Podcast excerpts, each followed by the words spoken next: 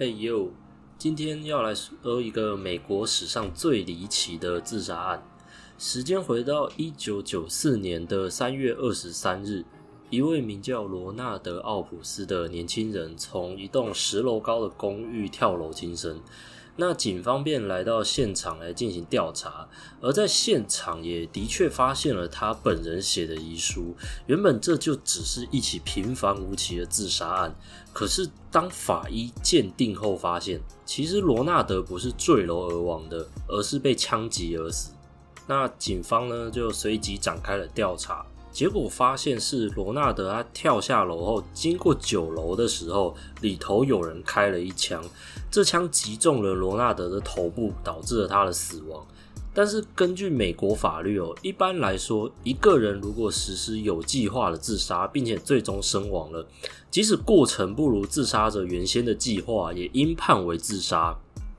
可是呢，刚好这栋楼的八楼有工人正在施工。而且他们有架设了安全网，所以实际上如果没有这颗子弹的话，罗纳德其实有高几率是能存活下来的。所以这就变成了一起杀人案件。可是当警方对这颗子弹进行调查时，案子有了惊人的发展。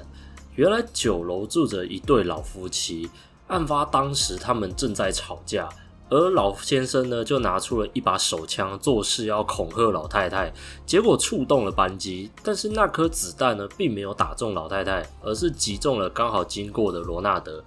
那问题出现了，根据法律，一个人呢想要杀 A，结果却错杀成了 B，那人应以杀人罪起诉，所以老先生便被警方带回要进行调查。但是哦，在侦讯的过程中，老先生和老太太一致表示，他们都不知道当时那把枪里是有子弹的，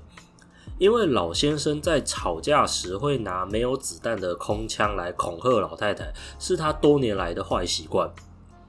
所以其实他并没有杀害老太太的意图。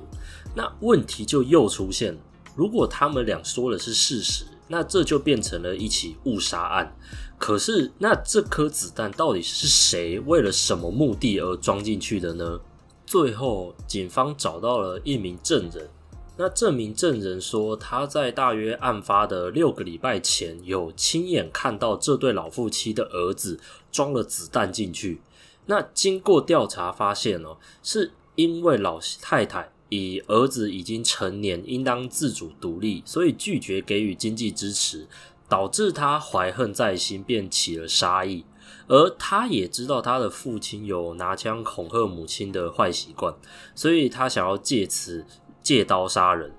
那既然他有这样的杀人意图，即使不是他扣动的扳机，也应该判他杀人罪。所以警方便改向老夫妻的儿子进行调查。但是就是这时，最离奇的事情发生了。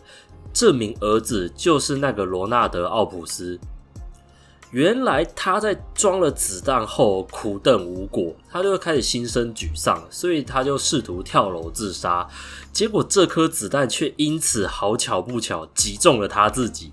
那这起案件呢，最后绕了一个大圈之后，仍以自杀案作结。那这就是整个美国史上最离奇的自杀案。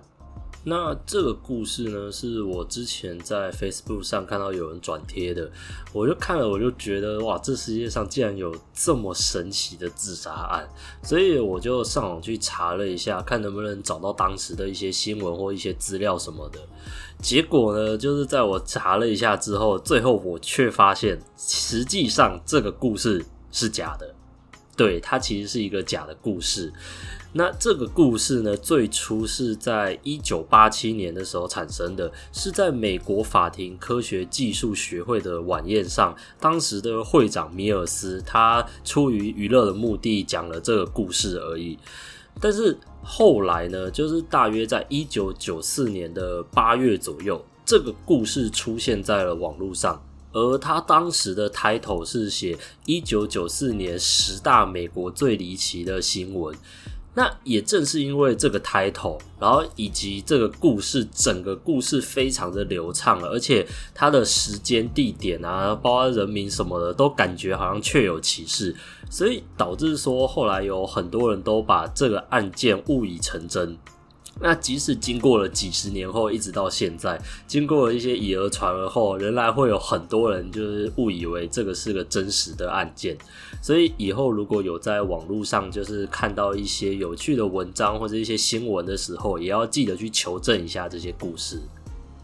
好，呃，那我是笑点，那今天这期故事就到这边结束，我们下集再见，拜拜。